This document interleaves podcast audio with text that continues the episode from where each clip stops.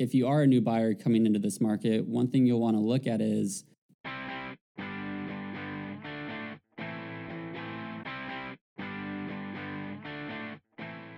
You are listening to Full Frontal Honesty in Real Estate, a podcast for those who like the real estate news straight up, no chaser.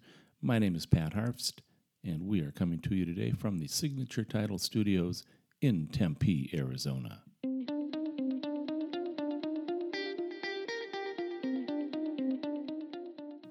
Good afternoon, everybody. My name is Pat Harfst. I'm a realtor with Realty Executives here in the Tempe, Phoenix area. And with me today is Andy Bellino to talk about some stuff that's been in the news lately. yeah, thanks Andy, for welcome in. yeah, thanks for having me, Pat. So today I kind of want to talk a little bit about buyer fatigue. I'm sure a lot of buyers are out there experiencing it right now. There's very little inventory, yet there's a mass amount of buyers, so you're getting 20 offers on a house.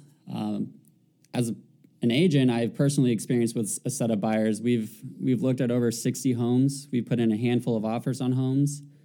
And at this point, it's kind of I'm doing my best to help advise the buyers as to avoid buyer fatigue. And so right now, we're actually we got them into a rental. So they're going to do that for about six months while we continue looking for a house.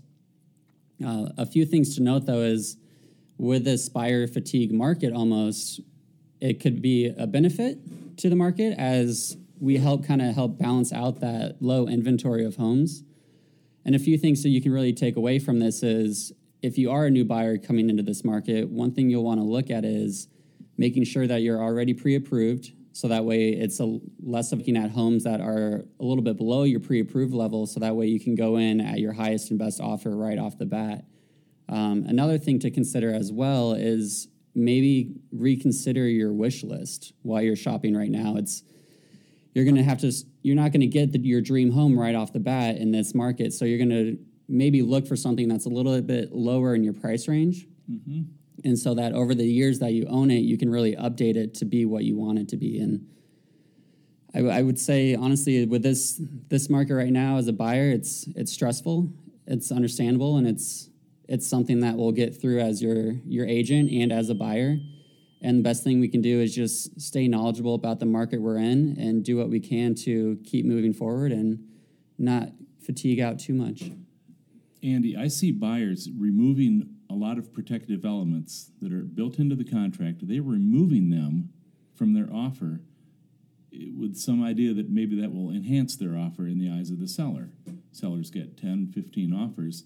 If they pull these protective elements, the financing contingency, the inspection contingency, it, does that help? And are we really just setting a trap for the lawyers two or three years down the road to, to mine for gold with all these disgruntled buyers?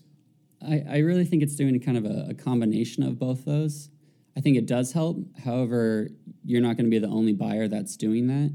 So in the long run, you're just going to end up offering more money with all those waivers in the first place. So you're, I, the best thing to do is the highest offer isn't always the best offer, and it's not always best to waive your appraisal or waive repairs. It's you have to do the research on the sellers, get an understanding for kind of what they're looking for, and if it is a flip that you're going in at, yes, they're going to want the waival of everything, and then they're just going to want the highest offer.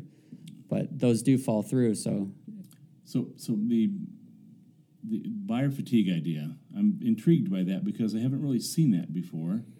Uh, Ten years ago, buyers were so tall in the saddle that they got to call the shots.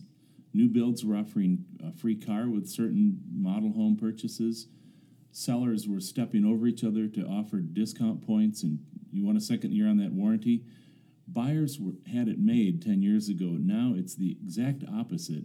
They do everything correctly, make a perfect offer, do all their research, and they come in seventh or worse. And sometimes you don't even hear that you didn't win the bid until you look in the computer and see that it's pending and it's not with you.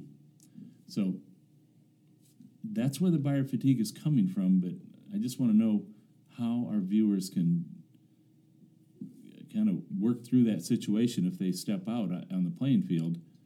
You, you touched on it. You said have a good realtor with you. Yeah, have a good realtor and really just don't lose sight of the end goal. Um, it's it's a hard run right now, but keep at it. like I was saying too, work with your wish list, kind of mod- modify that to be more competitive in the market and look at properties you might not have thought about in the first place with an understanding that it might need a little bit of work. So it, there are options out there. It's just a matter of reconfiguring your your insight and kind of your perspective of how you see your first home or your second home, and then going from there. It sounds good to me, and we've got to go out in the front lines and make it happen. Andy, thanks for coming in today. How would our listeners catch up with you? Yeah, you can give me a call. My phone number is 480 882 8112, or you can check me out on my website. It's just www.andy, A-N-D-Y, Bellino, B as in boy, E-L-L-I-N-O dot com. So thanks for having me, Pat. Awesome. Andy, thank you much. We will talk to all of you again another time. Enjoy.